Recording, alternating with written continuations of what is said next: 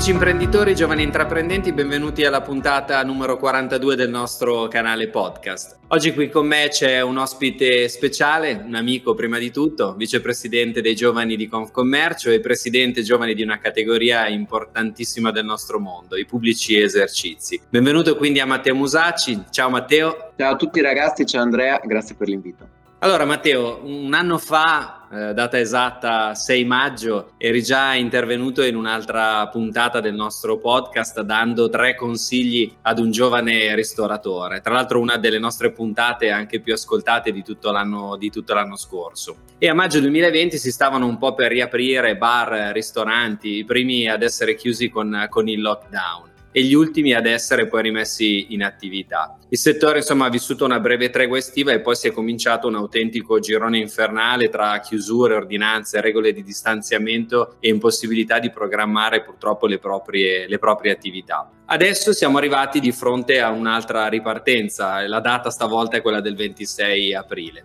Innanzitutto, dimmi in poche parole cosa possono fare bar e ristoranti e avventori dal 26 aprile.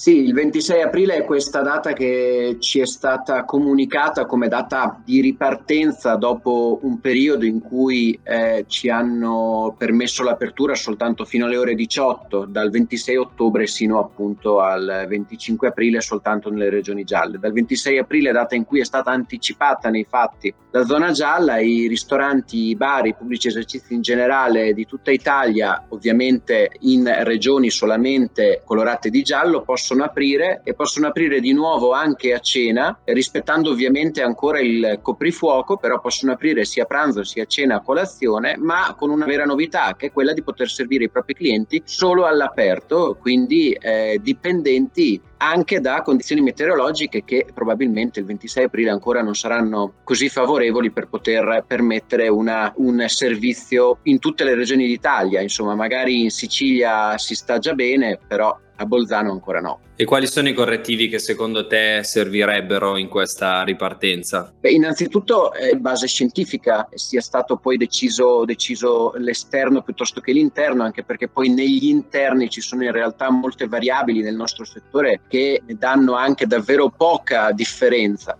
Detto questo, eh, ovviamente il coprifuoco per noi è un grossissimo problema perché ovviamente pone sia per chi fa la cena nelle condizioni del cliente di dover mangiare molto velocemente, ma soprattutto gambizza totalmente quei locali che invece lavorano tutto in seconda serata proprio perché nati per, per quello. Quindi primo il coprifuoco, il secondo motivo ovviamente è, trovare e capire quali possano essere i protocolli per lavorare anche all'interno dei ristoranti il prima possibile possibile e non aspettare il primo giugno come è stato emesso in decreto. Senti Matteo, torniamo indietro di qualche settimana. Il 18 aprile scorso FIPE è scesa in piazza con un'assemblea straordinaria a Roma e eh, in più di 20 piazze collegate in tutta Italia. Il claim della giornata era noi siamo qui, vogliamo futuro. È stata una bellissima manifestazione molto decisa ma anche molto civile che ha dato un'immagine della categoria, se vogliamo, diversa da quelle che sono state le proteste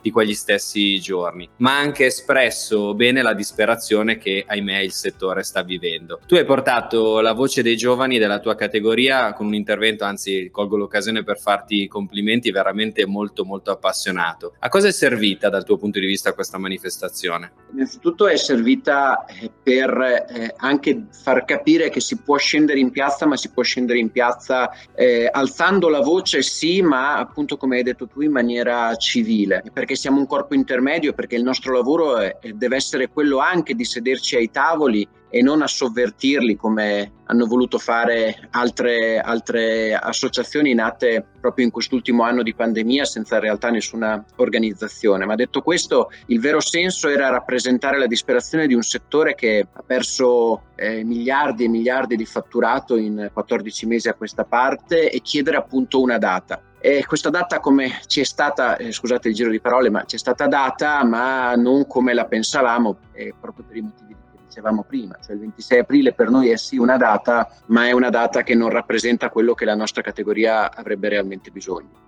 Ti faccio un'ultima domanda ricollegandomi alla premessa e al podcast scorso. E se dovessi dare oggi, maggio 2021, un consiglio ad un giovane ristoratore? Guarda, ti rispondo con la frase che ho detto ai ragazzi che lavorano nel nostro locale, cioè a, che a estreme condizioni ci vogliono estreme soluzioni. Quindi ad oggi, visto che siamo in estreme condizioni, ci troviamo a riaprire i nostri locali in maniera totalmente nuova e, e ci, che ci porta poi ad organizzare il lavoro estreme soluzioni, cioè non pensa, pensare che probabilmente ogni riapertura, ogni ripartenza è anche un modo per reinventarsi. Quindi necessariamente bisognerà farlo tutti, a tutti i livelli, qualsiasi possa essere il proprio pubblico esercizio, però reinventarsi sempre per non eh, rimanere mai indietro. Grazie Matteo, è sempre un piacere scambiare due chiacchiere insieme, ci rivediamo allora al prossimo podcast. Grazie a te, grazie a voi, ciao a tutti. A risentirci a tutti.